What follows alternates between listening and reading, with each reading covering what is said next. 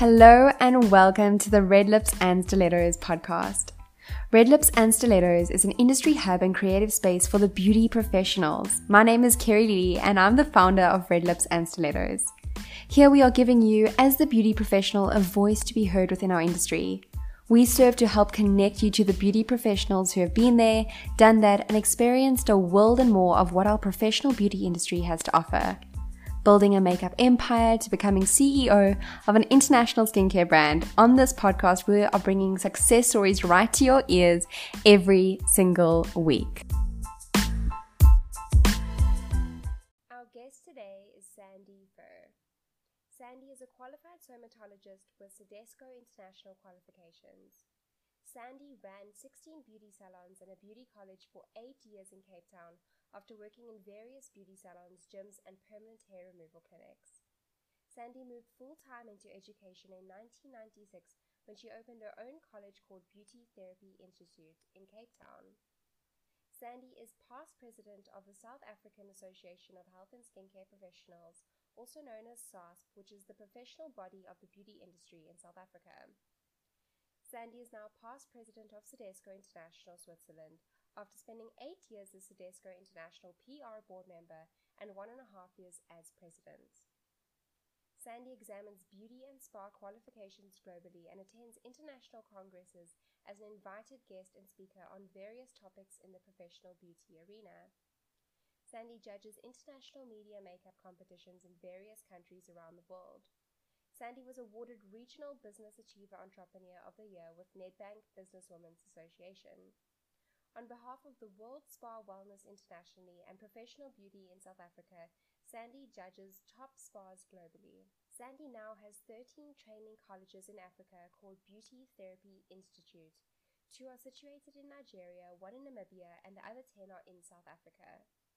BTI is a franchise group of colleges where Sandy is the franchisor but also owns two outright and is in partnership with the third. College number 14 is opening shortly in South Africa. Welcome to the Red Lips and Stilettos podcast, Sandy. Hi, Sandy. Hi. Hi, Kerry. How are you? I'm great, thank you. How are you? I'm very good. Thank you so much. Inviting me to join you today. Well, thank you for joining us on the Red Lips and Stilettos podcast today. Oh, it's wonderful to be here. Thank you. Awesome, Sandy. So let's just dive right in. I'm so excited to um, record this episode with you. And I'd love you to just share with me, go all the way back and share with us the story of how you entered into the beauty industry. Sure, sure. Now we're going back a long time. You do realize this. Are you ready? We're going. We're going back 35 years. Maybe oh, wow going back 35 years, when I finished matric, what was known as matric in those days, that's how long back it is, I wanted to, I already knew in grade 12 or in matric that I wanted to study beauty. My mum planted the seed. She said to me, why don't you go and study this subject called beauty? And I was a little bit intrigued and I thought this might be a wonderful thing to just go and do quickly for a year. And yeah. then after that, I'll go to university. Anyway, so at the end of matric, I was awarded a typing prize, excuse me, because I typed the most words in the exams. I mean, how's that for, for a prize? So the prize was that I needed to go and buy a book. And I went to a bookshop with my father and I bought a book on beauty. It was my first let's call it a textbook. It wasn't even a textbook. In those days, the beauty industry was so tiny. It was a fledgling industry. There was hardly beauty salons. I'm from Cape Town. I think there were two beauty salons in the center of Cape Town, two in Sea Point, two in Hout Bay, that kind of feel for the beauty industry. Anyway, I found this book. And inside the book was little home, home recipes on how to do facials, how to do mini manicures, mini pedicures. It was really so basic. And there were pictures of massage. I handed it to my teacher for the prize giving and he said to me, what are you doing with a pornographic book? So I said, not pornographic. It's a beauty book. So he said, I don't know. What's this beauty? So I said to him, I want to study beauty. And he said, well, I really, I don't know if I should be handing this out to you at a prize giving at school. Needless to say, he did. I think he, he had a good look at the book and realized that there was nothing pornographic in the book. Yeah. but it goes all the way back through to the year after I left school. I went to go and study beauty and I absolutely loved it. I worked at the college that I that I studied at. It was really special. And then I joined a a gym. It was a gym and slimming clinic. I was there for about five years. And that was really fantastic because I learned how to become a gym instructor. They, those were the days of high impact aerobic Jane Fonda style exercise classes that we used to do for 45 minutes. And we killed each other and ourselves really working out. But the very big thrust at the time was about slimming and toning and looking trim and looking fit. You know, everybody wants yeah. to like Jane Fonda, if you know who Jane Fonda is. Yes, of course I do.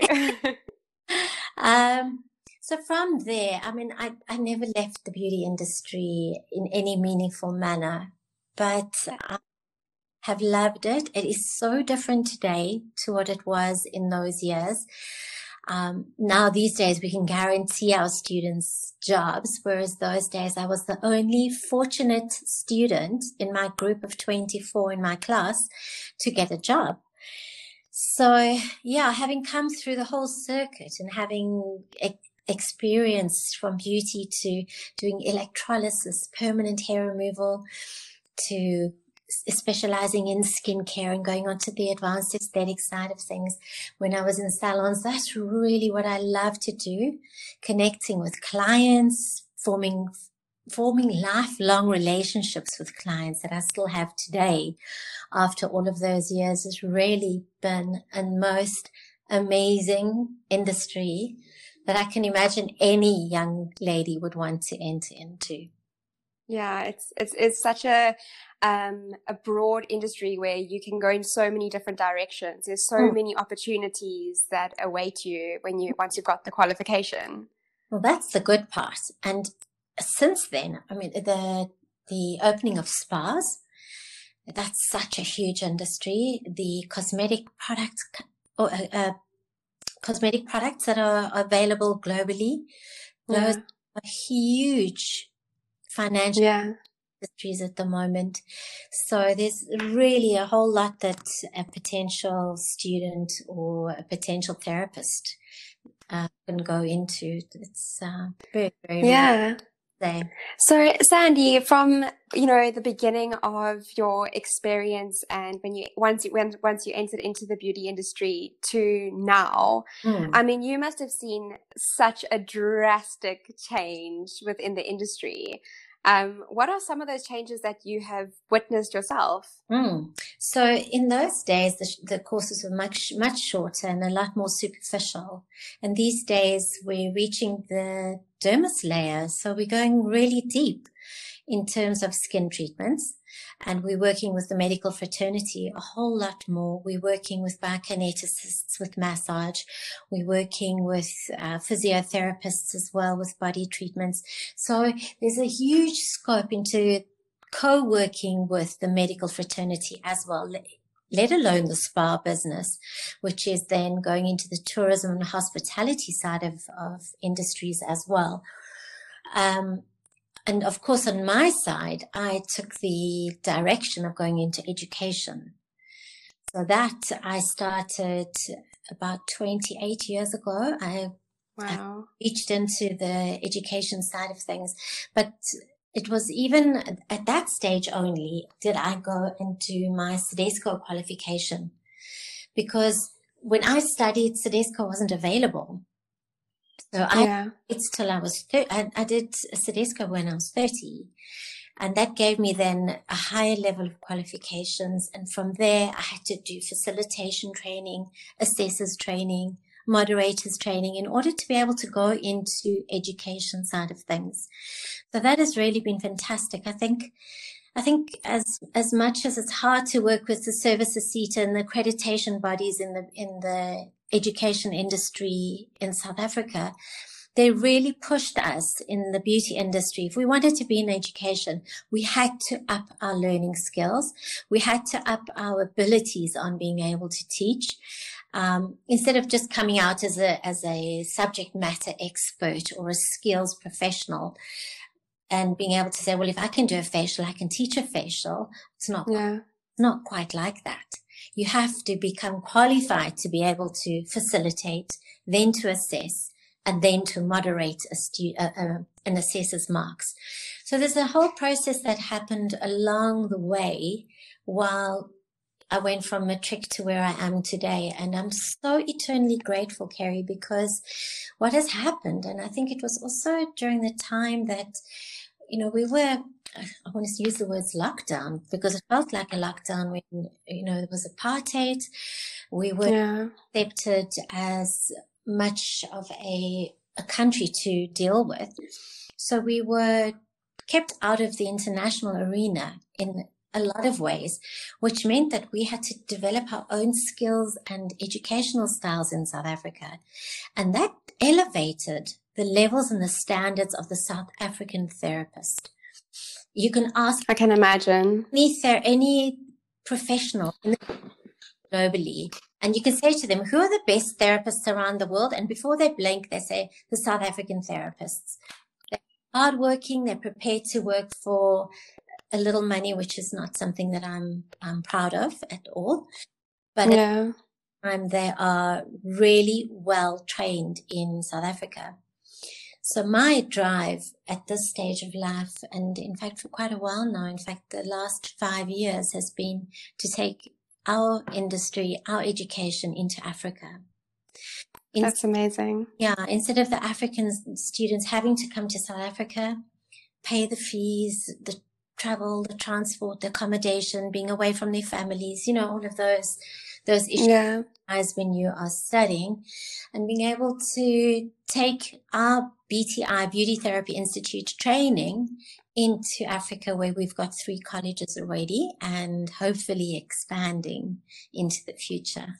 That's so exciting. Mm-hmm. But Sandy, before we, we talk more about that, I would love to know um, there, when there was that turning point for you where you wanted to open up your own college, mm. which later on became a franchise. I'd love to know what happened behind the scenes within you to make you, you know, make that decision. Sure.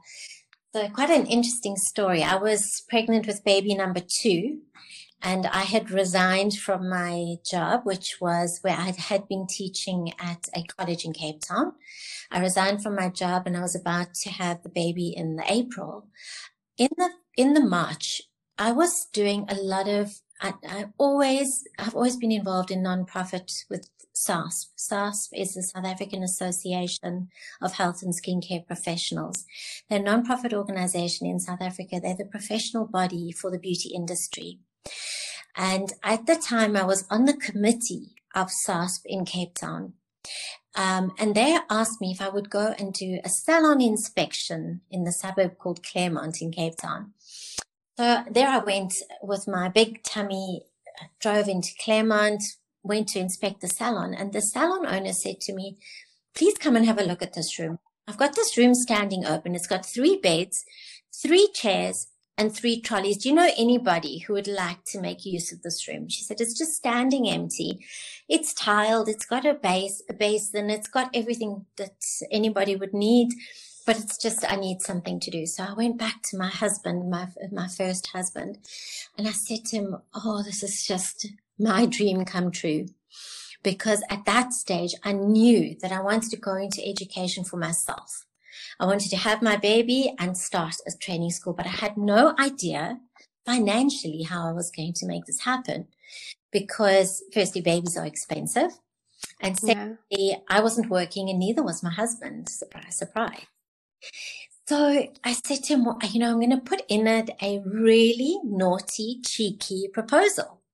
So I wrote her a letter and I said to her, um, her name is Chrismy. I said, Dear Chrismy, um, I'd love to take this opportunity to use this room. Please may I borrow your beds? Please may I borrow your chairs? Please may I borrow your trolleys? I'm going to have a newborn baby. Do you mind if your cleaning lady assists me with her when we when she's born? And do you have towels that I could borrow as well, please? And oh, do you mind if I use your wax pots as well? And oh, what about your steamers and your lamps? Uh, whatever I propose to her, I said to her, for this, I would give you, I'll give you, I said, I can't afford a set monthly rent, but I'll give you 20% of everything I make. And she just said yes. Wow. what?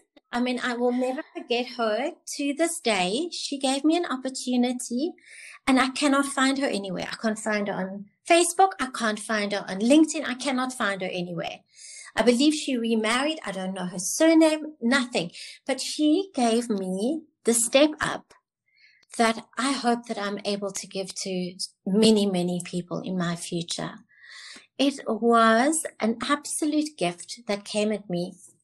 So what I did is I placed a tiny little advert in the local newspaper. Now in those days you placed little classified adverts, right? You don't do Yeah. I placed a little classified advert and I said, teaching short courses, um, please phone this number. And I got my first phone call. And the student said she wanted to learn manicures and pedicures. So I said, sure. Um, it's Thursday. We can start on Monday. And I sat down at a computer. We had one of those old desk, you know, it wasn't old then. It was a desktop computer and I typed and I typed up all my notes and I had it bound on the Saturday and I went into class and I bought all my little products that I might need and I taught her manicures and pedicures. She then wanted to do waxing straight after that. So I sat at home at night every night typing up my waxing book and that's how I started one step at a time. And we now we have 48 courses. You know, we've just gone in leaps and bounds all the way down the road. It's just, it's been That's amazing. phenomenal Do you know journey. what what I love about your story um, from the beginning is just sending that email was such a risk. You know, it was it was you you weren't asking you were asking for a lot, but you you didn't you know create the objection in your own mind before you even sent it. And I love that about it about your story is that you actually you went for it. You know, um, and and you took the chance. I love that. I was so cheeky and desperate at the time. I'm like, oh, I really want this. How am I going to do this? She can only, what's the worst thing that can happen? My mom always taught me, what's the worst thing that can happen? Exactly. And- yeah, that's exactly what I was thinking. What's the worst that can happen? She could have said no, but you know what? I took a chance. And how? I mean, I, I would not be where I am today without that opportunity. That is amazing. And I also love how you, you know, you've said that you, you started step by step. So Mhm. before the waxing class, you're writing up the notes. And I think nowadays everyone is expecting uh, just success, you know, straight away. They're expecting to have the full manual straight away or whatever it is that they're doing. They want it all done perfect, ready to go. Right. And I think we for- we forget that it's the little steps. It's to take the baby steps, which you know lead you to Mhm. to success. And I love that part of your story. Oh, thank you. Yeah. I think that just taking those those opportunities that come your way, I think if, if that's one small lesson that I can teach somebody going forward is you just grasp with both hands. Just say yes. I always I teach my students all the time, just say yes, walk away, and then go quietly into your room and panic and say, now how am I going to do this? And Yeah. find a solution because the solutions are there and you will make it happen. Just go, just you have to start with the word yes and Exactly. forward from there. Because if you say no, That putting on all this negative, you, you, your brain starts listening to no to negatives and that, that's going to be your life as you go forward. Just say yes and then find a solution. Um, 100%. yeah, that's so true. I think so many times we um our, our there's fear involved of taking a risk or taking a chance. There's a lot of fear behind that. Um, and I think if you're going to spend time, you know, in that fear, you can build up a massive mountain of Mhm. rejections and no and all the potential failures. But then, but then on the other side, if you just take that into a positive and what if, what if it all goes well? You know, it can be the complete opposite of, of that fear. So it's to just to just walk through fear, be brave. When I go into meetings with my students and I say to them, I say, look at me. If I can do it, so can you. You are no different to me. I'm no different to you. I'm no more special than anybody else in this room, but I just took a chance. And the chances that led me in, in the directions that I've gone, but not without sheer, real sheer flipping hard work. And that I have to admit, there's no escaping the fact that there's a huge amount of effort that goes into the behind the scenes. It sometimes looks so, you know, you know, the saying smoke and mirrors. It looks yeah. so fantastic from the front, but what's going on behind the scenes and you're paddling underwater and you, okay, how are we going to do this? How are we going to make this happen? But just go for it. Because yeah, if I can do it, so can you do it. Everybody's that's amazing. Opportunity. And Sandy, when was the moment where you realized that it's actually working? Like every all your hard work, all your time and effort that you put into creating BTI, mm. when was the moment? Have you experienced that moment when you are like, wow. this is it. This this was the, yeah the wow moment. Yeah. So at the time, and if I just take you back at the time, the beauty industry was very standardized. You went and you did your full time courses. And that was it. You, you couldn't go and do short courses anywhere because they weren't recognized. They weren't recommended. And in order to become an accredited college or registered college, you had to be in existence for two years before you could become registered or accredited or accredited. But how can you be in existence for two years if you're not accredited? So I couldn't understand how this ball could roll in this full-time training system if you can't get the one before the other but then you've got to get the other before the one. Do you know do you understand what i'm trying to explain? Yeah it makes no sense. It makes absolutely no it made no sense at the time. So i had to do things differently. And that's made such a difference because I started the short courses in a completely flexible system where somebody could enroll at any time of the year. And the theory was through distance learning. Now, 24 years ago, I'm talking 24 years ago, and I always remember the 24 years because that's the age of my, my youngest child. 24 years ago, distance learning wasn't even, I mean, it was like we just said you do your theory through self study. That's what we called it, self study.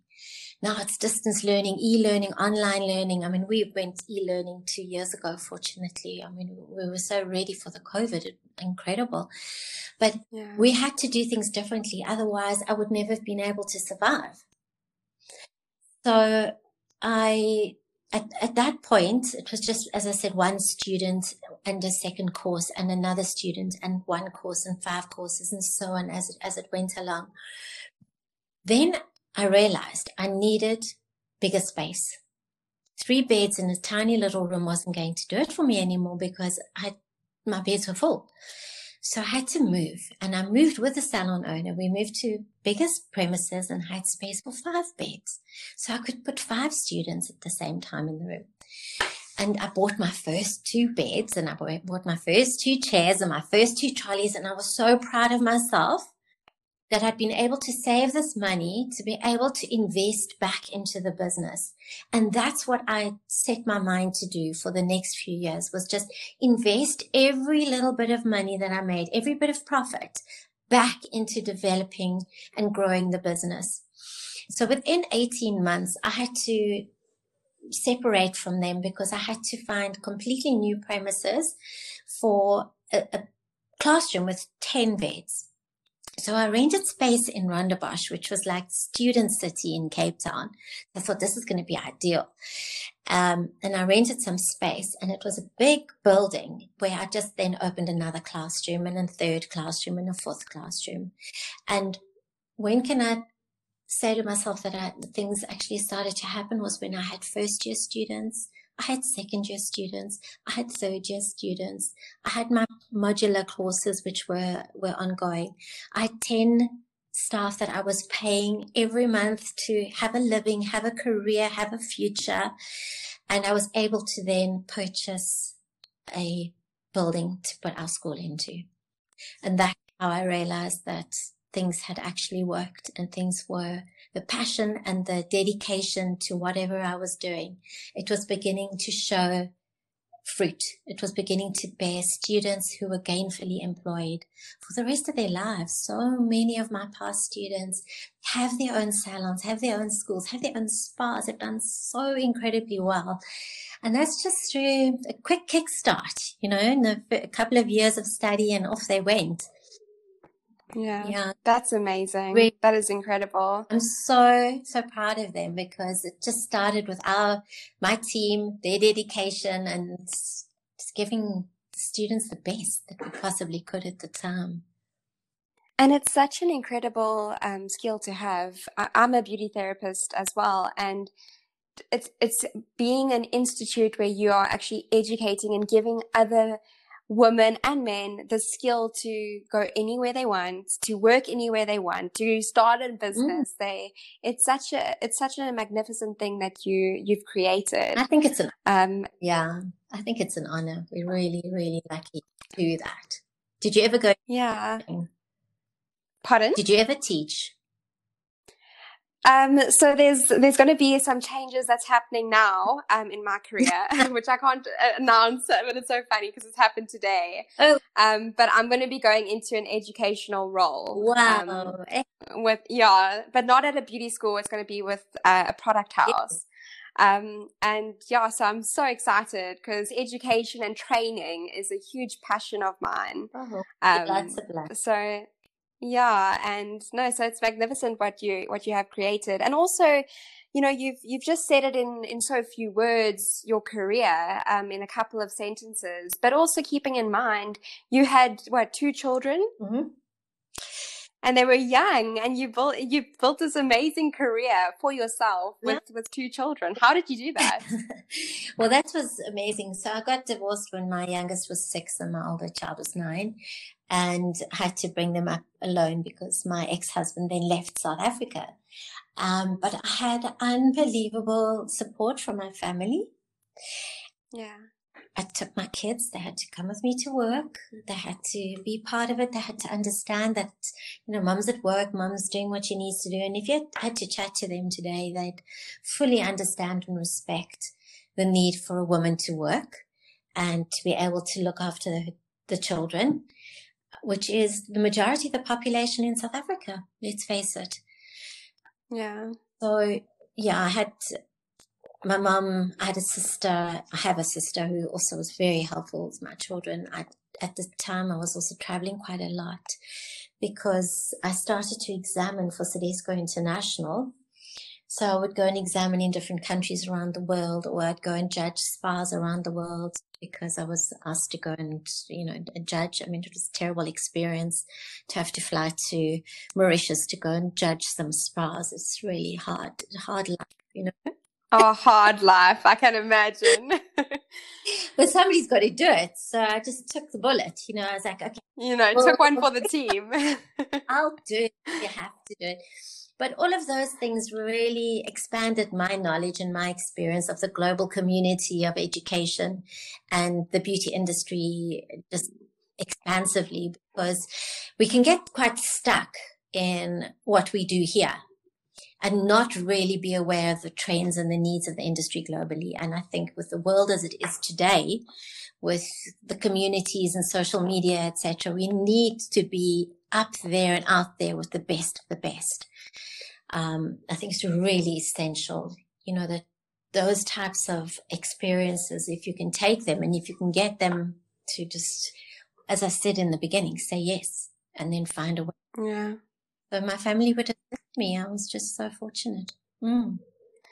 That's incredible. Um, and with with this year, well, this last year, I guess, 2020, um, and with COVID, I know you you said that two years ago you went online with the online training. Um, but how has it affected your students or you know how how have you dealt how have you as um, sandy and as bti dealt with with all the challenges that we've been thrown mm. to our industry the last year we opened the year with a, a bumper year january february march intakes were well, we now have 13 campuses, right? 10 in South Africa and three outside of South Africa. We've opened the year with an absolute year. We was like, wow, this is just incredible. We had more, a much higher intake than we'd ever had before. Not only because more school, but per uh, per school the numbers. And then came March, right? The middle of March, we realized things were were happening, and we had to close on the 27th of March. But schools had to close on the 16th, didn't they? So yeah. we closed our doors on the 16th of March and only reopen in July. And at that point, we'd had all these students register. And what are we going to do? We needed to find a, a solution. So fortunately, we were online already. So we sat back. All of our educators were working from home, developing new PowerPoints, new videos, new material to push into their workbooks, which were the, the e-learning books. We had Zoom meetings, we had Zoom chats, we had together as a team. We're 40 in our team at the moment. So we all got together and we, we had educator meetings. We had franchisee principal meetings. We had meetings with our students. We had, we created WhatsApp chat rooms with our students. We did all sorts of ways of, of helping to educate our students that we had very little fallout, which we was, we were exceptionally fortunate for. And all the schools have survived the year. Fortunately, they've all made it. None of them have had to close, but the numbers are down and we've, we've taken a quite a, a big knock in terms of enrollments because economically it's so difficult for so many people in South Africa to be able to get the finances to study. Our Nigerian yeah. and our, our Namibian school their numbers have just increased over the year because they didn't have lockdowns like we had. They also weren't impacted economically like we have been. It really has been hard on the South African market, on the South African uh, economic community that, um, but we, yeah, as I said, we've all taken a big step backwards financially, but at the same time, in terms of supporting the students, we've taken a huge step forward. And I'm yeah in, you know, it's actually crazy when you look back and you, you suddenly, you even appreciate what happened. Because if we hadn't gone into that lockdown, we wouldn't have been able to be where we are today in terms of the additional training tools we've got, the learning pathways for the students that we, we may not ever have developed because the need wasn't there or the, the demand wasn't there or the push wasn't there. Um, yeah. And it's actually incredible to see. And, and I know obviously from being on the board of CIDESCO International, um, I was there for eight years. yeah, eight years as PR board member. And then I took on the presidency of CIDESCO International. And that happened just six months before COVID hit. Now we have schools in Wuhan in China. And in December of 2019, we got information from them to tell us what's going on in Wuhan. And we were completely overwhelmed. Like, wow, gosh, what's happening in China? And, you know, we, we didn't even think for one minute that this was going to affect the global, the global in, uh, community at all. I don't know what we thought that it was just going to stay there in one city, in one country. Yeah. Well, I, I think like for um for me, I've I've I've spent the last couple of years working on cruise ships, mm. and um I was on Princess cruise ship. Uh, Princess Cruise is the Royal Princess, and the Diamond Princess was obviously the one of the the ships that went down with COVID. Yeah. And and it was the it's the same thing as we we didn't think that it was gonna go all around the world. We thought that it was just going. To, it's so funny how our minds mm. work, okay? Because because now looking back, we should have seen it coming. Yeah, I think you're going to self protection mode because yeah, something so foreign for any one of us. We can read historically what happened with the with flu and with Spanish flu and all these types of things historically, but you know it doesn't become part of your DNA until it's real. It's until it's real, and that is yeah. As eventually it just started to become more and more real as, as we started to see how globally it was being spread everywhere and the salons then closed and the spas closed and the tourism industry closed. And that was a huge or still is a huge part of our market. Yeah. Very big spas here in Joburg. As I live, I live in Joburg now.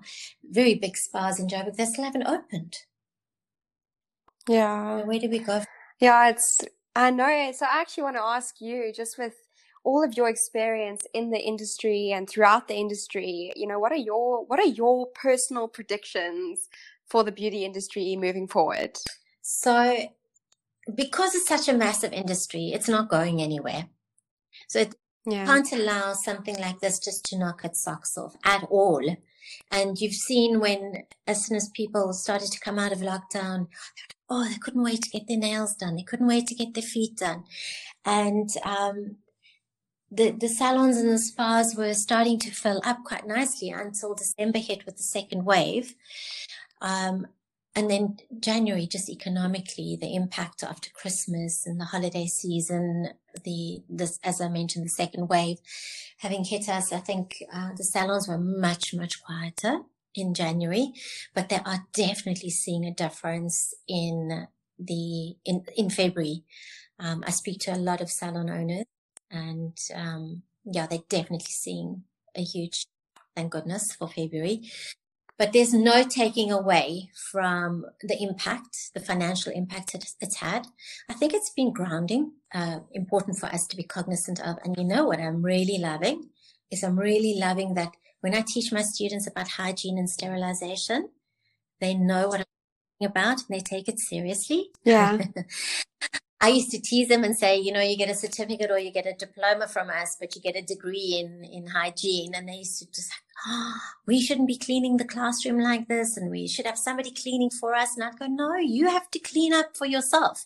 You have to sterilize your equipment. You have to sterilize your kit and to try and get it into their heads. And now, oh my gosh, they walk in and they're washing their hands and they're sterilizing and they're gloving up and they're masking and they're making sure that everything's so clean and sterile and they can't, don't reuse their towels and everything is just absolutely brilliant. I walk into the class, I'm like, yes, something's, yeah. that's one thing that I can say that has been a good, uh, a good thing for the beauty industry is that people are taking hygiene and sterilization a lot more seriously. I think more just like for the world. I think everyone is washing their hands more and is being more, yes. you know, sanitary than because the beauty the beauty industry has always been we've always that was I think the biggest shock for for everyone is we ha- we are one of the like most hygienic industries you know probably behind the medical industry um so but I think on a global scale to see more people actually, you know, sanitizing their hands more washing their hands. You know, when we, we get the students coming in and they're raw and they're straight out of school and we have to teach them from day one when they walk in. It's quite fascinating to see them. But now it's, the lessons are done in the classroom. The lessons are at home and it's really taking, it's taking shape for us a whole lot quicker. But I don't, I don't lose faith in that the beauty industry is going to lose its, its uh, market impact at all, at all. I think it's just going to take some time and we have to be a little bit patient and we, ha- we have to just know and be confident that this will come back because there is a huge need for touch. There's a huge need for care. There's a huge need for skin, uh, skincare. Um, I don't think at all that this is going to have a long-term impact on the beauty or the health skincare industry at all. Yeah, I agree with you, and I think it it might um, change a little, but it's not going anywhere. It's too big and it's too strong to to just oh, be shut down. I, I think. think so. But I think I think we need to just be brave. We need to be present and show up because if we don't, if we if we run away from it, um, I was just interviewing somebody for a lecturer position today, um, and there was one one applicant who said, "Oh no, they're, they're actually going to take back their application because they're too scared to come because of COVID." And I was like, "Gosh, yeah." Now, if you're not going to apply for a job, what are you going to do? I mean, you still got to live your life, yeah, um, in amongst what is happening around us. I know. I think, you know, I really feel that talking about COVID um, is like talking about religion or politics these days because there's there's so many different views. um, but I, I agree with you. I just I, I can't live in fear. Else there's just no point point to life. Um, so I, you know I I I think you still need to live. You still need to, I mean, be cautious, be aware, but you can't live in constant fear Absolutely. of, of what if. I think with BTI, with, with yeah. our mm-hmm. colleges, we, we've got such an excellent model in terms of teaching students what it is that they are passionate about. So they don't have to come in and be a jack of all trades and have to do everything. They can come in and specialize and be, become whatever it is that they, they dream to be. And from there go out and create their future, whether it's mobile therapists. I mean, if I look at mobile therapists, I'm not sure. So my husband started Sorbet uh, many, many years ago. And a few years ago, they decided to open in the UK as well, in London. And in London, what we discovered is mobile therapists, huge business. Um, and now it's yeah. become like that here in South Africa. I think through COVID, there have been a lot of therapists that have been let go of their positions, perhaps, and they are now mobile. And that's a whole new avenue that opened in South Africa, which previously wasn't here you know, it's, uh, therapists were not confident to go out yeah. and to travel and to go into somebody else's home, but now they're doing it. And they, they're braving the, the reality of, of um, this is a way to go and do it safely in somebody else's home. So again, another facet that we can yeah. journey down. Yeah, you're not the first person um, who's who's told me that actually with the mobile with the the beauty therapist going mobile, and it's so popular um, in Cape Town, Durban, Johannesburg. Um, so that's definitely you know for the listeners if they are struggling or if they don't know what to do, if they've been made redundant. Um, that is definitely an option, and there's also quite a few apps yeah. I've noticed in South Africa um, that are being launched either in March or they're already launched. So, you know, it's also a nice way to make, you know, different multiple um, income. Yes, yeah, definitely. And Sandy, just to go back to you and your amazing career, um, and obviously your you are so ambitious with everything that you have achieved. It's very clear. What would be the top three of the hardest lessons that you've had to learn um, as a hmm. business owner and as an um, entrepreneur? Um, I think, I think if I could ask everybody or just plead out there to to everyone, just to stay humble and to reach out to mentors for guidance wherever you can, because that is so rewarding. You put your hand out to, to take your journey in the industry, you know, if you're in the beauty industry or whatever industry that you're in, but to stay humble and not to rise up to a point where you think that you're better than anybody else or you're greater than anybody else because nobody is bigger or better or greater than anyone else. Um, I had a mentor when I first started working in, in an international company. Um, I worked at the company for about eight years to, still today, I will contact her and I will reach out to her for guidance if I need anything. And she is just still, she's in her 70s and she's still such an amazing lead and guide for me that this, if I could give somebody one tip, that would be one of them.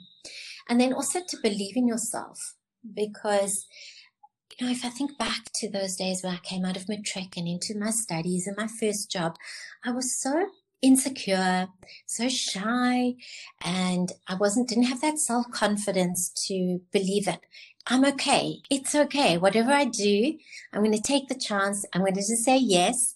I'm going to step out there. And if I fall, I fall down, but I'm going to get up and I'm going to try again. But just that confidence to look in the mirror and say, it's okay. Go for it. Just believe in yourself and try, try and do it.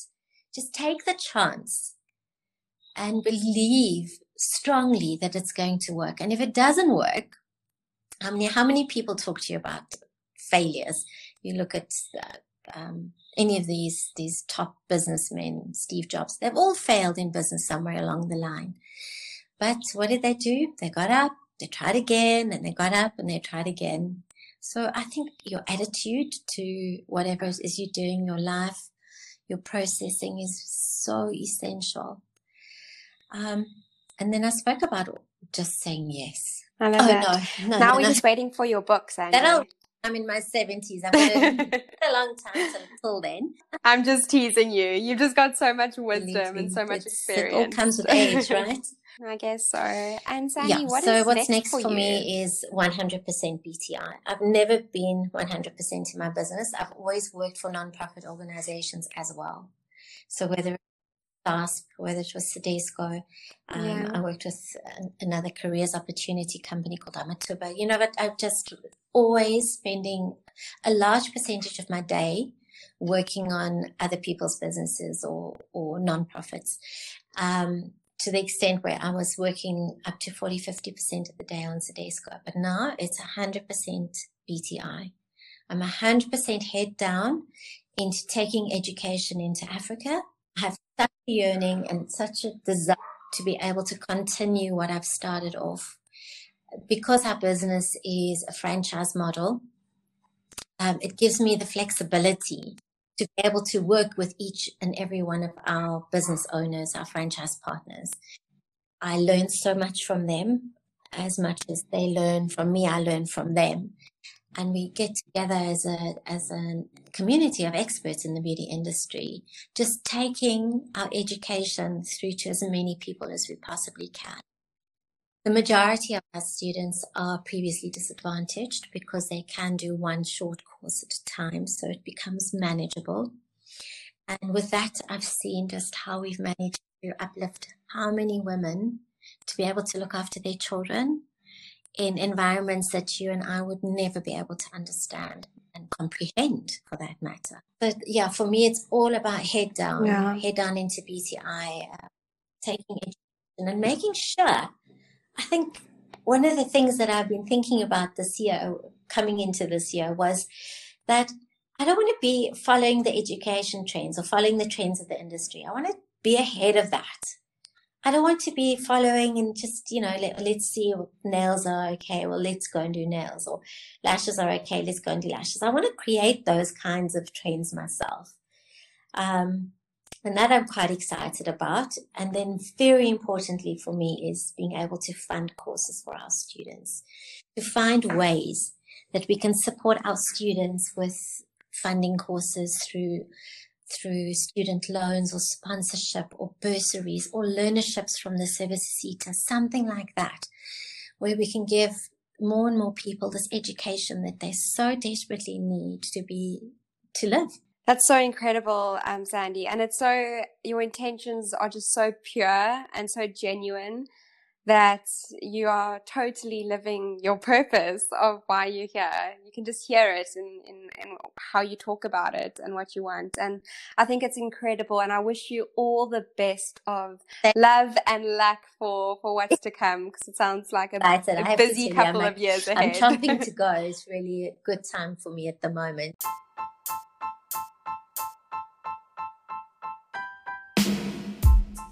Thank you so much for listening to today's episode on the Red Lips and Stilettos podcast.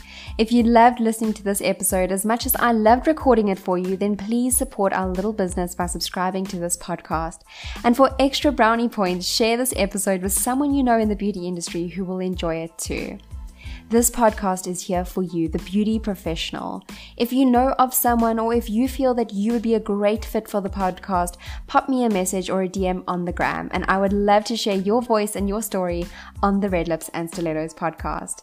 Until next time, pro beauty industry, stay ahead, stay smiling, and stay connected. You are appreciated.